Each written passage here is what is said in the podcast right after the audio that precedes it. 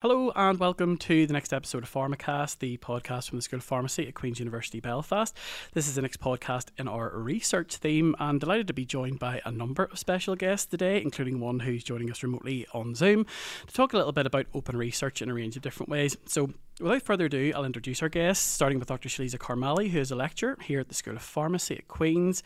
We're also joined by a couple of colleagues from the Central University, so Michael O'Connor, who is a Research Data Management Officer and Rebecca Clarke, who is an open research librarian here at Queen's University Belfast. And on Zoom, uh, we're joined by Dr. Jonny Coates, who, amongst other things, is the Associate Director of ASAP Bio, which we'll talk a little bit about later on as well. So, just to get into the conversation, we're talking around open uh, research, we're talking around open access, we'll talk about preprints as well, what they are and what they mean as well uh, later in the conversation wanted to really jump into that, that conversation immediately with yourself, Rebecca, really talking about open access. So, could you tell us maybe a little bit about what open access actually is? How that might be a little bit different to what things have been done traditionally in terms of publication as well? It's, it's always the golden question, I suppose, when you say you're an open access librarian or you're open research librarian, what, what is open access, you know? So, um, the way I explain it is open access is as it says it is. Um, it's open, it's accessible, it's free, um, it's, uh, it's shareable. Um, but the most important thing about I think about open access publication is that it's free of most copyright and licensing um, restrictions that you do find that traditional publishing houses had prior to the advent of open access becoming more mainstream within our publication and how we actually publish um, as academics and researchers. So, um, yeah, that's the main thing. I suppose to know what it really is is to understand what you know traditional publishing did before um, and really to understand that you have to understand your copyright and your rights with copyright and what copyright is so the way I say it is copyright has two parts um, economic and moral and really before um, you know, open access was even an option, eh, you would have got academics like yourselves, researchers, uh, getting accepted for publications. And um, when you get accepted for a publication, you sign over a copyright transfer agreement. So you're talking maybe 2012, 2013, 2014, right up. Um, and really, when that copyright transfer agreement, that's where things get a bit murky for what the researcher actually holds and keeps. It's a bit like saying yes to your um, you know terms and conditions with uh, anything, with any corporation. You don't really know what you're giving away, and no one really did. So essentially, what they were giving away was everything. They were giving away their moral um, copyright, uh, moral uh, copyright, and their economics. And the moral was actually the right to be attributed that copyright. So um, what publisher, publishing houses were doing is they were keeping those research articles, the copyright to them was attributed to the publishing house, and the licensing that they could put on that was up to them, and they actually kept the economic rights of that copyright as well. So how they licensed, how they could distribute, how how, how they could actually put up paywalls to say you can't access that. That was really at the you know the, the, publisher's discretion. It was it was all signed over to the publisher. So really, that's what publishing was like, and publishing to a large extent is still like that. Open access has not changed that. Um, I suppose publishing houses have come on board and said, well, um, we do have this open access option if you require it. Um, but open access essentially what it does is it makes sure that the copyright remains with you um, and that's your moral and your economic rights, and therefore you can put any license you want on that. Generally, it's Creative Commons licenses that people use, but um, those licenses really allow you to disseminate, share, tweak, um, as long as there's correct attribution to you know how you're using it and correct attribution to the, re- the original author. But essentially, uh, open access for me, um, I feel very passionate about it because it gives greater autonomy over that research back to the people who are writing the research. And also, if that research that you're writing has come from the public purse or you've um, received funding from public bodies, um, much like many institutions do, and even individual researchers, you know, it is it is paramount that um, that transparency is in that publication. So, you know, Creative Commons licenses allow that um, work to be disseminated freely. Um, there's no paywalls on that readability. So, you know, you can get people. I, I often use the analogy. If it's published open access, um, if you are sitting in an Lurgan library, you will be able to access that research that that academic has produced, that's taken that taxpayers' money and produced that research, and that's open and accessible to you to read as freely as you want. Now, there's loads of different arguments around, you know, you know this proliferation of information and how that should be you know catalogued and whatnot. And that's fair enough but the reality is that you know open access does make everything open and fair and accessible. Um, I'll leave it at that. Or no, I don't, I don't want to bore people. But not at all. I think it's very interesting. It's a it's a great overview in terms of, of what open access actually is, and I think a lot of people listening might not necessarily realise that, particularly people who have maybe tried to access research from Lurgan Library before. Uh, yeah, exactly, um, exactly. It happens, folks. Who, who, who hasn't? Well, we've all, we've all been there, um, and it's been that thing where if you want to read that paper, if you have done a web search for something, and there's, there's maybe a bit of research that's there, it's a unless you have access to a subscription through a university or whatever else it might be, it's pay what can sometimes be quite a significant amount of money to access a paper. And even if you look at what publishing houses done to or do and keep doing to universities, you know, them subscription bundle deals, like you're talking thousands of pounds in a subscription bundle that they're given to say Queen's University Library. Mm-hmm. And you know, Queen's University Library maybe only need but you know five or six of that um, journal portfolio yeah. that, that yeah. you know that, that, that it's key readership, but they bundle all these journals in with it and they say, well, you're getting such value for money. At two hundred and fifty thousand pound, I don't think you are. Mm. You know, that's that money could be better spent actually helping people, early career researchers, publish open access or, or you know invest in, um, you know, even I would argue invest in uh, publishing houses for Queens itself. Like uh, what's that called again, Michael? I can never remember the name of it. Uh, Which one? Like you know, if you it was it's an in-house pub in-house publication houses. Oh, yeah. You know that you could actually make a complete framework yourself. Sure. So you're given so much of this money over to publishers. It's just. Can I pick up on that point? Of course, absolutely. I think what Rebecca said rightly points to the unfairness of the system. So traditional scholarly publishing is really a, quite a mad system mm. where researchers will get money to undertake research and then in order to get that published, they will sign their rights completely over to a journal. Mm. And also, that material is hidden behind a paywall, mm. which historically institutions like Queen's would have had to pay two million pounds per year for uh, general annual subscription mm. costs. So the researcher who undertake who undertook the work has no rights and also doesn't actually even have access to the material that they authored. And open access is about a much fairer and more equitable system about accessing the research that they undertook. But also, uh, another advantage is about the fact that it's freely available. All you need is an internet connection. Yeah. So, whether you're a specialist or a non specialist, through the right combination of keywords, you'll access material which formerly would have been hidden behind a paywall or which would only be accessible via um, paywalls or, or, library annual subscription charges. Yeah. So it can also mean the difference between life and death. I just want to cite the example. There's a guy in Belfast called Don Simms, and his son contracted VCJD in I think it was 2002, mm. and it's a very famous case where the father was able to find out about experimental medicine that would um, be able to benefit his son with his the condition that he had, yeah. And the father took the government to court. It was a, a legal battle where he fought and successfully won so that his son was able to be treated with experimental medicine. Now, was the father a scientist? No, he was an ordinary layman. But in his desperation, he went and was able to check online to see what information was out there about mm. VCJD and experimental medicines. And because that material was open access, yeah. he was able to freely access it and find out about it. So in certain in, um, in certain circumstances and with certain research, it is the difference between life and death and improving um, the quality of life for people. Now, unfortunately, in that instance, the son did die, but he he was able to uh, his life was extended by by accessing that experimental medicine for ten whole years. Yeah, yeah, uh, you know that's kind of asked and answered the questions around the, the benefits to this. We've talked a little bit about the benefits to researchers in terms of getting the research out there, particularly if it's publicly funded, and, and also the researchers who are then able to see other people's work an awful lot more easily, and that can kind of help what they're doing. But also from the sort of public facing side as well, which is if you do want to do research into things, if you do want to have a look at, at what's going on out there, if you're a student and you happen to be working on, on degree X or Y, and you know that's there's no truer situation than within the School of Pharmacy where we would encourage students to engage with you know the current literature when, when they are having a look at, at various different topics. The, the benefits are all there in terms of open access. I guess there's you know in terms of the chalk and cheese argument with these things, there are probably always some challenges around open access in terms of, of making that work. I was wondering maybe if you could talk a little bit about what those challenges might be, unless it is a utopian vision. Uh, for, for of course not, no, because I, I love this bit open access. Like you know, it, it, honestly the benefits greatly outweigh the negatives here, but it's finance. Like you know, it, it's yeah. money. Everything boils down to money. Um, whether it's you know gold open access and even to an extent green open access, you know, it, it's finding the funds because if you find the publish what, what publishing houses do, I'm, I'm I'm fascinated by publishing houses Mhm. and their and their how they actually make their money.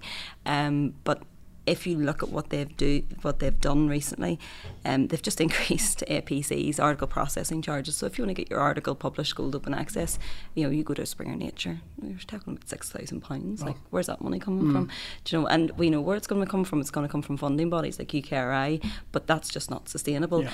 You know, you've got you've got funders as well that are working to try and make it a more sustainable b- approach. There's there are a lot of things that they're doing, you know, in terms of you know making institutions um, start rights retention strategies, you know, making sure the accepted manuscripts are open access, freely available online immediately, um, which which are problematic too. So again, there there is this vast pot of money Yeah. that publishers are making from academics who are publishing. And of course, but academics want to get published, and you want to get published in those high impact factor journals, Yeah.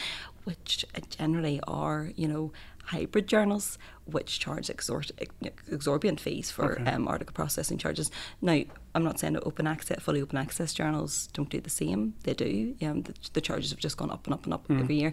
And then we've got um, open access books that are coming into the, Okay. the whole wheelhouse of, of academic publishing, and that, that's really spearheaded, I suppose, through UKRI policy. You know, and you know, then we look at that and we transfer UKRI policy, and then we think to ref. Mhm. So yeah, it's just there's a lot of challenges, Yeah. and there will be a lot, and it- like they'll, they'll only get worse in the next five years or so. Yeah. Um, but yeah, there's there's challenges, but we, we have smart solutions too. We have great minds. I think also I think just there's a bewildering array of choice, and for, from a researcher perspective, do I want to get published green? Do I want to get published gold? Which journal do I select? Do I comply with my funder mandate if I publish in this journal over that journal? Mm. All of those things make it actually very confusing for people who are outside of open research, and even us that work in open research will say there is no department that you would probably work in in the library where the updates are so regular. There's a constant change to funder policy Sure. and it has an impact then on compliance and then future funding for departments and the institution and being ref eligible and all of those things. So for me, one of the challenges is actually just keeping on top Mm. of all of that sort of bureaucracy as well. Um, Rebecca made the point about researchers wanting to get published, and of course they do, and and publishers tap into this real demand to get published because it's this idea of publish or perish, Mhm. and one of the challenges, but one of the things that that researchers probably need to be aware of is this has led and has spawned a sort of mini industry of poor quality or predatory journals Mhm. where anything can get published provided you pay a certain price and some researchers won't know the difference between a high quality journal and what is particularly either a nefarious or a dodgy journal and they'll pay the amount of money in order to get published because that's so contingent on their next steps in their career and um, lectureships and so on and so forth. So, predatory journals are something, and poor quality journals are something that researchers need to have their eye on because it's quite easy to get seduced by some of these, as I say, nefarious publishers out there. Yeah. Whereas I would argue that most publishers are quite predatory. So yeah, they're- they all look the same to me now, to be honest. Yeah, there's, there's something in it for, for all of them in terms oh, of absolutely, yeah, yeah. One thing I wanted to come back with because you've both mentioned it a few times now, and it's something that I, I know very little about, apart from you know excluding everybody else in the room around us. You've mentioned gold and green open access Mhm. a couple of times. What are what's the difference between those two things? What what are they? Um, your reaction to that question looks like it's a, a sort of complex answer, but Uh, it might be good to know a little bit more about that. Um, I'll go gold first. Is that okay? um, gold's easy to explain. So gold um, open access is when the um, work is available on the publisher's website, freely accessible. You've paid an article processing charge to essentially remove the subscription charge that you would normally pay. But um, so when you when you publish gold open access, um, you're paying an APC. The work's made open access and it's got a Creative Commons license on it. And the problem is with gold open access is this: there's fully open access journals and there's hybrid journals, and you can get gold open access via both. Um, so with a fully open access journal, you will have to pay that APC. If you're publishing in a gold open access journal, fully open access journal, you will have to pay an article processing charge to publish in that journal. There's no way about that ranges from 1,500 to 2,500. But you will know that from the outset. You will know that I'm publishing a fully open access journal. This is fully gold open access. That's perfectly fine. With a hybrid journal, and this is where it gets problematic, you can publish gold open access. They will give you the option to publish with gold open access, but um, and that fee will remain the same. But what they say is, if you don't want to publish Gold Open Access, that's perfectly fine. We still have the green route available to you, which um, is you publish the traditional way, you sign over your copyright to us, and we'll license back the accepted manuscript, and you can put that on a repository such as Pure. And then you can have that available after about a 12 month or an 18 month embargo. It just depends on the publisher that you're publishing with. Um, so that's but but say you're an academic and you want to publish gold with that particular journal, you'll publish gold and you'll say, well, I want to pay the two thousand five hundred pound because I have the option to pay sure. that. However, it's what we call double dipping. So um, a hybrid journal will also get the money in from the gold open access fee that you're paying them, okay. but they're also getting a subscription fee from the library to give their academics access yeah. to the material that that journal yeah. produces. So they're getting um, subscription fees and they're also getting APCs. That's a problem. So that's gold open access. If it's a fully gold open, fully open access journal, part of your elbow publishing it. Um, and generally, a lot of those fully open access journals, you're, you're hearing a lot of language, I suppose, with publishers that say, um, they have transformed. We have these are transformative journals. They've transformed into fully open access journals. What you find is, is high impact factor journals that have transformed all of a sudden into fully open access journals, which is quite quite interesting from my perspective. But um, but then green open access is much more. I suppose it's much more. What's the word? Democratic, maybe. I don't know. Less exciting. Certainly. Less exciting, maybe. yeah.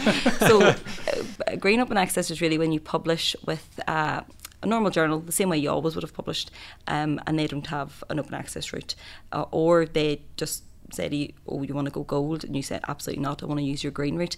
And generally, what um, publishers at that stage do is they license back your accepted manuscript to you and they say you can put that on your um, repository um, that, of your institution or whatever repository you want um, within 12 months, um, 18 months, or, or whatever, maybe 24 months if you're arts and humanities.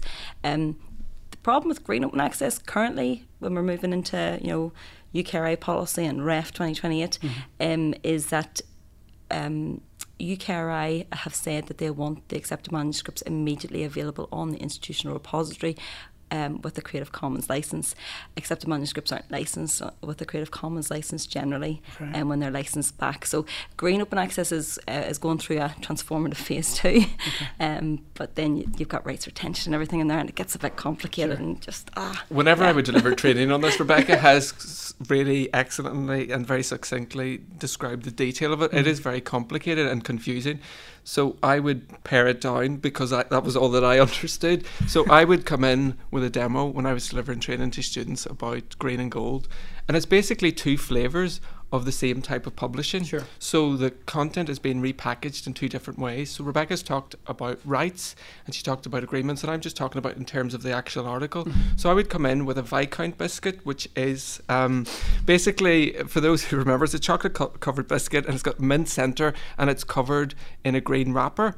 And then I would also come in with a Twix I don't know if that'll have to be edited out for, for legal reasons. But so it's a chocolate bar and it's covered in caramel, but it also has a very sort of recognizable logo and it's very glittery, for want of a better term. Okay. Mm-hmm. So I would say the green version of a paper is basically the Word version stripped away from the publisher's logo and formatting, and it's just the Word version that you go when you submit to a journal. Okay. So that's it. You can put that into your institutional repository, and it may need to be embargoed, but it's basically that's the research, okay? But it's not very glamorous or very exciting. It's a Word document and it's that plain Viscount biscuit. biscuit. That's what the research looks like. Mm. Gold, people. You don't like Viscount biscuits. Well, well, this is. You know, I, I, love a good Viscount. well, uh, with, with the Twix, it's exactly the same content, yeah. but it's repackaged in a different way. So you've got the formatting and the logo of the journal, and people want to see and read PDFs that have the journal logo and title, but that plain Word version is exactly the same content. So you're paying X amount of pounds, thousands usually, just for it to look slightly different, but essentially it's the same mm. content. Mm. So that's one of the ways I try to explain it to myself. But it's essentially repackaging research in different ways to appeal to to people in different ways. But also, there's something fundamentally wrong about it because, as academics and researchers, very intelligent people, we're constantly being told don't judge on appearances. But essentially, that's what we're doing Yeah.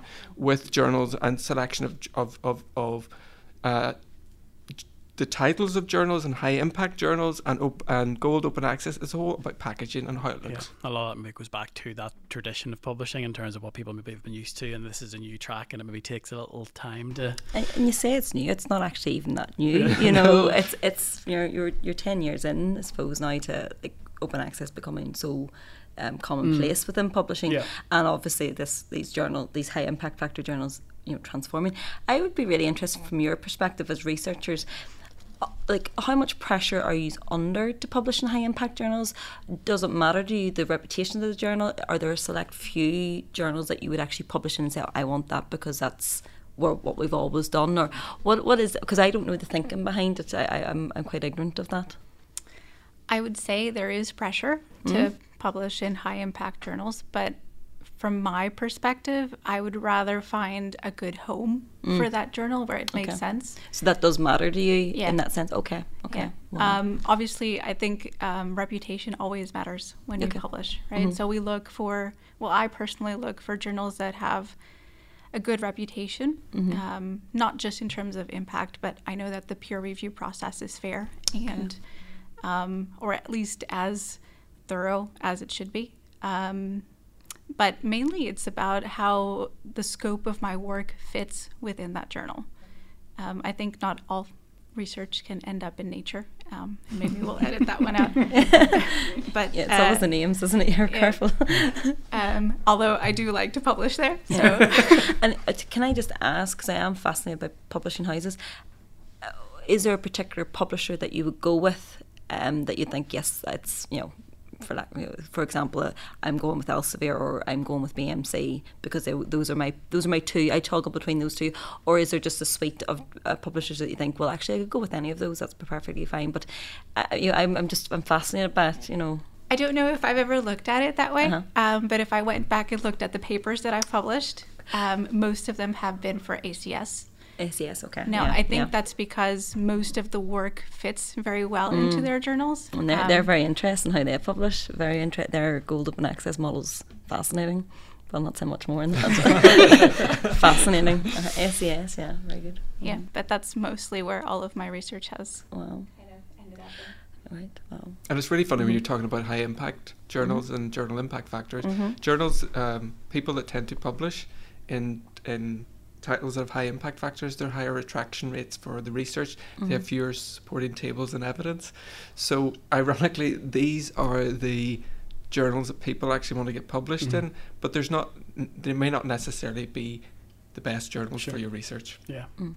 I think that comes back to your point, Lisa, which is it's about finding the right home for your research in terms of the, the, where And people are going to as see it and how it's yeah. best presented, I guess. And as academics, you think of that very closely, like where, where's the best home for this? Where's the best?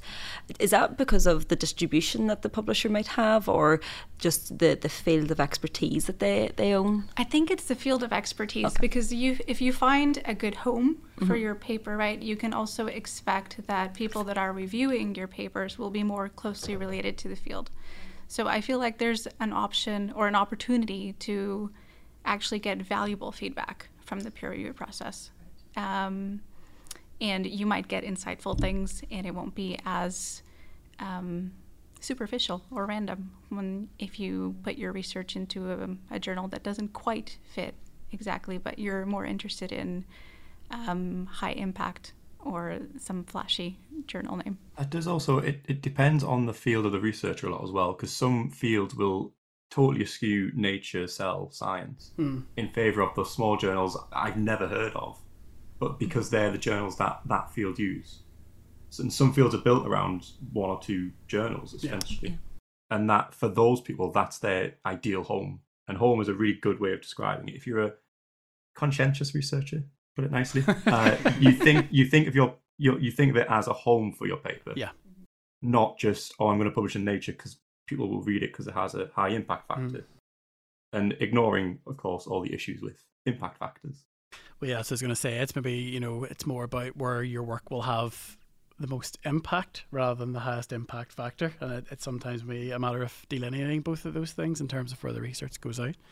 Um, in terms of moving the conversation on, and, and, and Jonny and Chiliz, I know you've, you've both commented on, on some of the, the previous discussion. I wanted to move on to talk a little bit about preprints because it's something that I don't know very much about, but I find quite fascinating in terms of, of how publications are, are being made now. Um, I guess, Jonny, maybe if if I start with yourself from the very top on, on this in terms of explaining a little bit about what preprints actually are, how that maybe differs to what we've talked about so far in terms of more traditional or, or standard, for want of a better expression, ways of, of publishing work that have been used, you know, in previous years. I love preprints because they're a lot simpler than all of that open access model stuff. I don't understand any of that still. It's my job now. Even after we explained it. Even now, like, straight, straight on my head. Um, preprints essentially are just a manuscript that a researcher has shared online on a preprint server. So in the life sciences, the big preprint server is bioRxiv. That's probably the one everyone's heard of. Um, and this is something that we've been doing now for about 10 years, maybe. Okay. Physics have been doing this for about 30 plus years. Um, and in physics, the publishing process now is that you preprint your work. So you have your manuscript, you post to a preprint server, and then that's basically it. You publish as a formality. In the life sciences, it's completely the other way around, and we publish as our way of saying this is our final work. This is the bit we're happy with. Yeah. Whereas, really, what we're trying to do is move it towards the physics model uh, because preprints are citable. You can version them, so if you have changes, you can get public feedback. You can update your preprint. If you made a mistake, as we all find our mistakes once it's actually been published, you can update it and fix it. Um, you know, you can you can do work in progress. You can there's a lot more flexibility, so you don't have to have a traditional journal article. And the way that looked, you can post negative results a lot easier. You can preprint a single figure if you wanted to, and it's all free. It's free to read, it's free to access, and it's free to post. It's also they appear online with about two days of posting rather than the six months to a year or more. I once went to a talk with someone who had taken them ten years to publish a single paper. Um, don't get out of preprints. It's two days. So that's a really good overview in terms of what those preprints are and, and, and generally how they're done, I guess.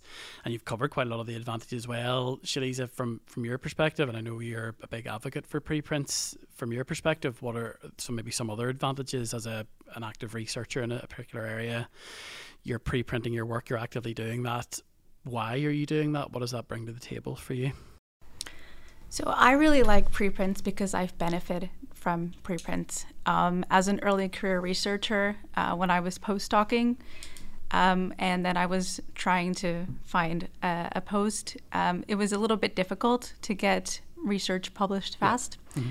Um, so the PI that I was working with um, was okay to preprint.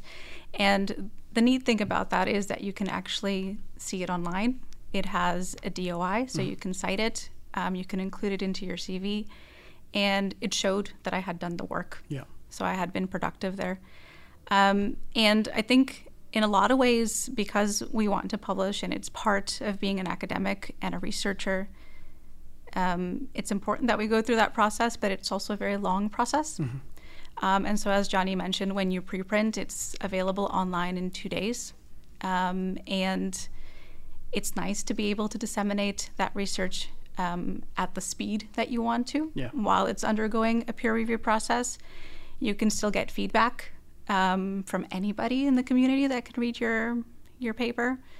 Um, you'll be able to improve on it, so you can update any type of version, and um, it just basically improves the research overall. Okay. It also has the potential to foster collaborations, right? Because I think it's a little bit of if you're reading someone's work, you go, oh, that seems really, really interesting. Uh, maybe I'll reach out and see if we can do something together, or maybe I was working on something that was similar. Um, and so I think that kind of brings a different type of scope to how research is conducted and how it's disseminated. Absolutely. And it's it is that thing of, of being able to go and find that research with that speed, I guess. You know, uh, have it in a couple of days, whereas that's an awful lot better than waiting 10 years maybe to publish something that, that could have had 10 years worth of impact and influenced 10 years worth of research and moving on as well. I guess on that, and I know, and from my reading around as well, there's been a few examples, but Jonny Sheiliza, are there any sort of real world examples that you can use maybe in sort of more recent times? And I, I kind of reticent to use the, the COVID word because it feels like a podcast doesn't go by where it's not mentioned, but where preprints and that speed of getting that research out there um, and that information out there has maybe had a real tangible massive impact on on research areas and, and how things have moved forward. Covid is sadly the best example um, so i actually when covid hit i switched and i did a i did some work looking at how preprints were used during the pandemic. Sure. Um, and the pandemic completely revolutionized how preprints certainly were used in not just by academics but also by journalists and by policymakers. So you suddenly found that in policy documents that were being used for things like putting us into lockdown, you were seeing the word preprint come up. Um, and you know, I was traveling around on the. I still I go to work, so I was traveling on the tube every day to work, and the few people who were still around, you every now and then you'd hear someone say preprint, which was just surreal because scientists still don't really know what they are. Never mind the general person on the tube. But they really changed a lot, and the best examples are those ones where things like the vaccines, all of that was open and it was all shared. So I actually go back even further. The SARS-CoV-2 genome, right? That was shared openly on uh, virological.org, which you can kind of think of that as a preprint. It wasn't peer reviewed. It was just shared openly for everyone, and it was shared before the end of 2019 or just at the start of 2020. I can't quite remember. And you know that that wouldn't have happened if that had to go through peer review. On the flip side, journals adapted very quickly, and they showed, I think, that they can do things very differently if they're forced to do so. So we had a lot of things going through peer review in just record times. Um, the more infamous example would be the hydroxychloroquine stuff that got peer reviewed. I think it was in two days. Um, we maybe don't want it. This is the stuff you'd see you'd, you'd cut out. We might not want to in two days, but you know that is that there's the flip side that journals can be a lot more adaptive than they have been. what about quality? Yeah. What about quality if something's been peer reviewed in such a small time frame? And what about reputational what? damage to the researcher? What a great question because we also looked at that. so the other thing we did, and this is actually this is a good example of why you should preprint. So we pre-printed the first version of our paper, and it got publicly reviewed by one of the many preprint review services that had sprung up during the pandemic. And one of the things the reviewers said was, there's a lot of work here. This could be two papers. So we ended up with two papers instead of one, which was great for us as researchers. And our second paper was looking at the quality of preprints compared to their published versions. So we did that for the COVID and the non-COVID stuff. And basically, peer review doesn't really do much. Whether it's COVID or not, we found like over 80% just don't change. And that's, you know, you might have something from the main figures being moved to the supplemental material.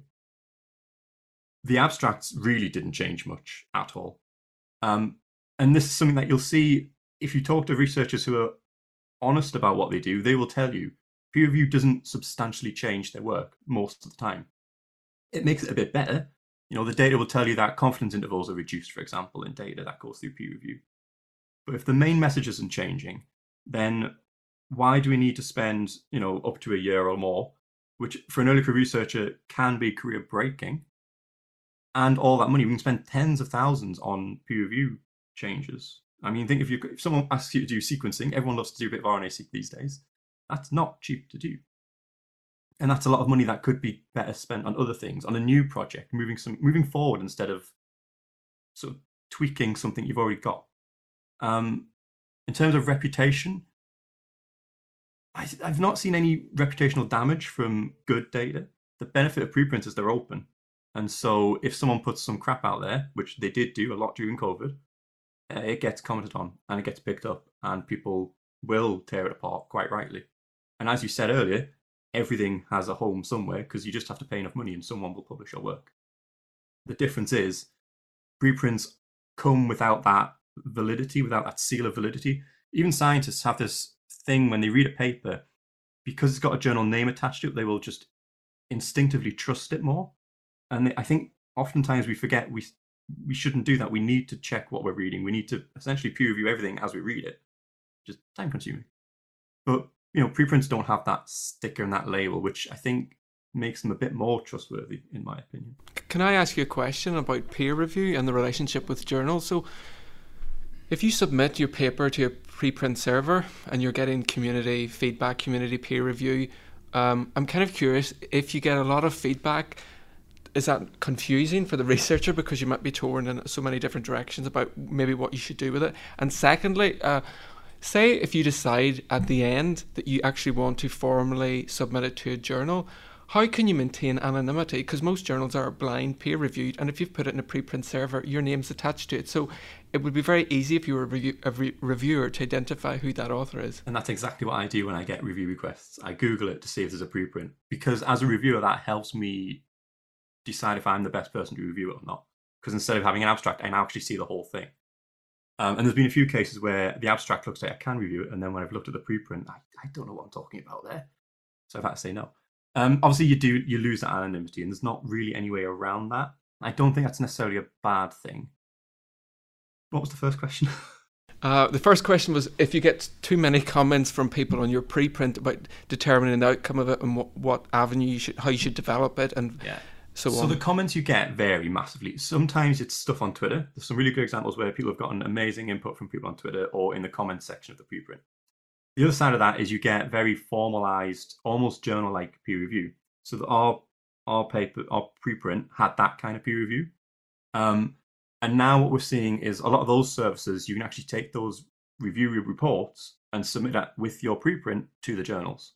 So now you're saving time. You don't just have you're not submitting and waiting for an editor to find reviewers. You're giving them the reviews, and you can already be working on the, the, the reviews that have been suggested. And then you know that speeds up the process. It makes it public, so now people can see how your paper and your work has evolved, which is quite nice.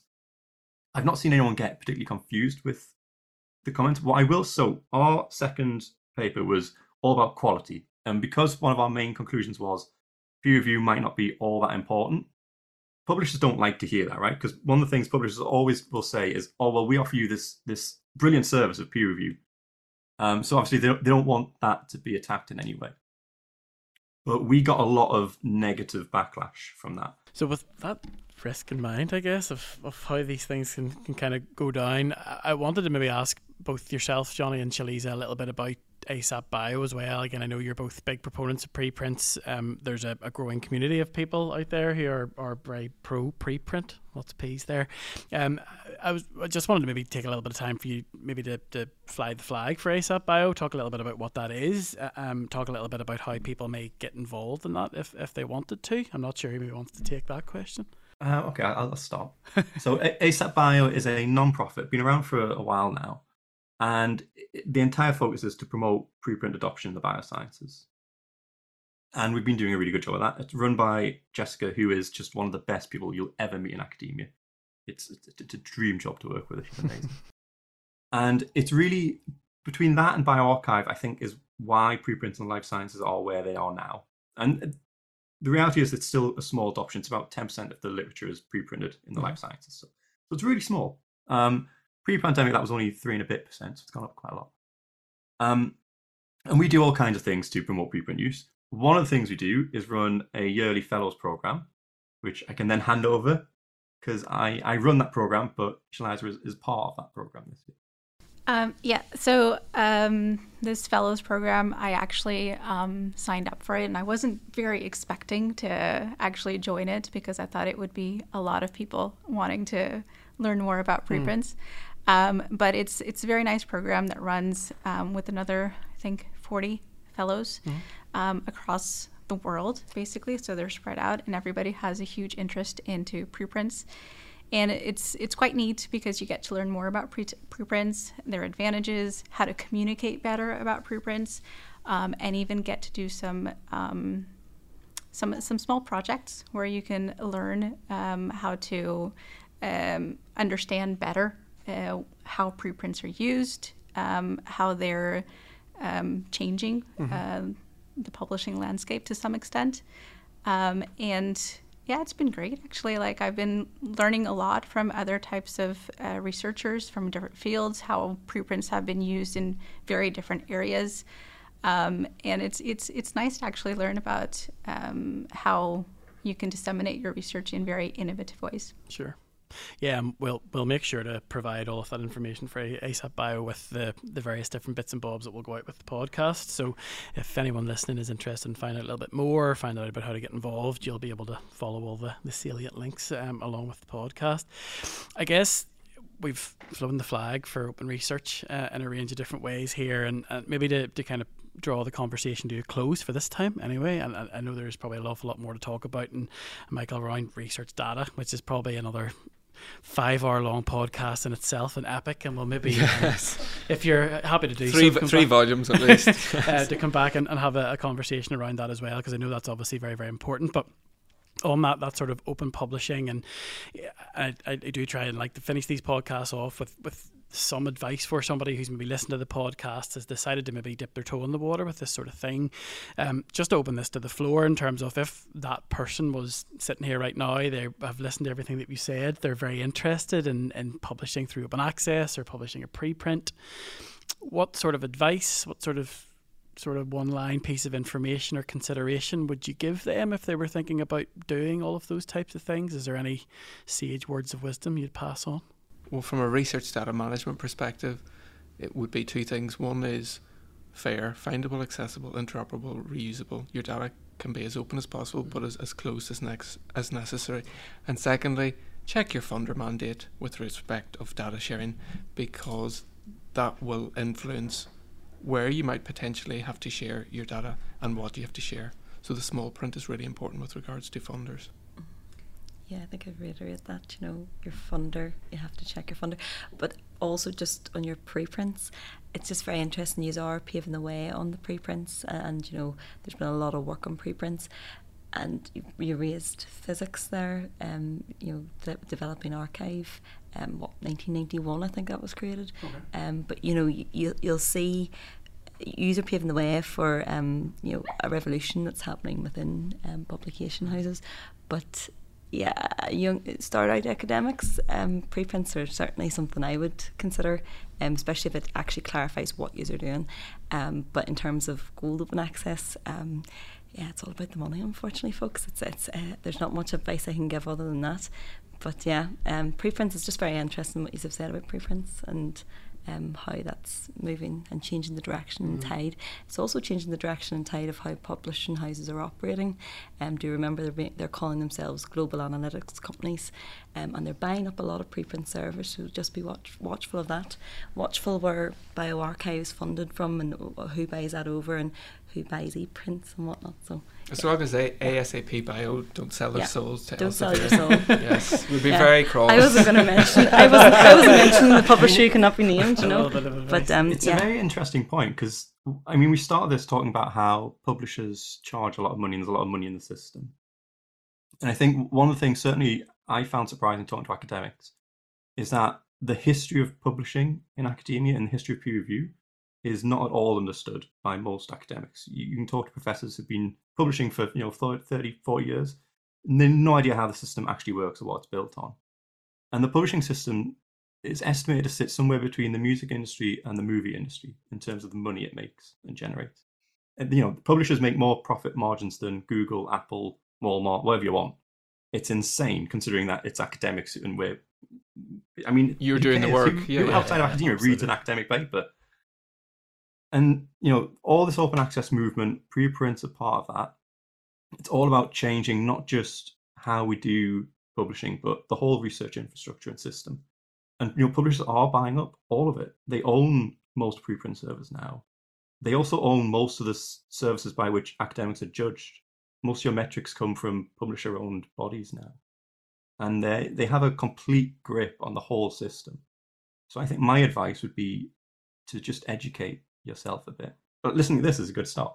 You know, get aware of where everything comes from, the background, and how we're moving forward, and what you know what you can do to do your little bit to push it.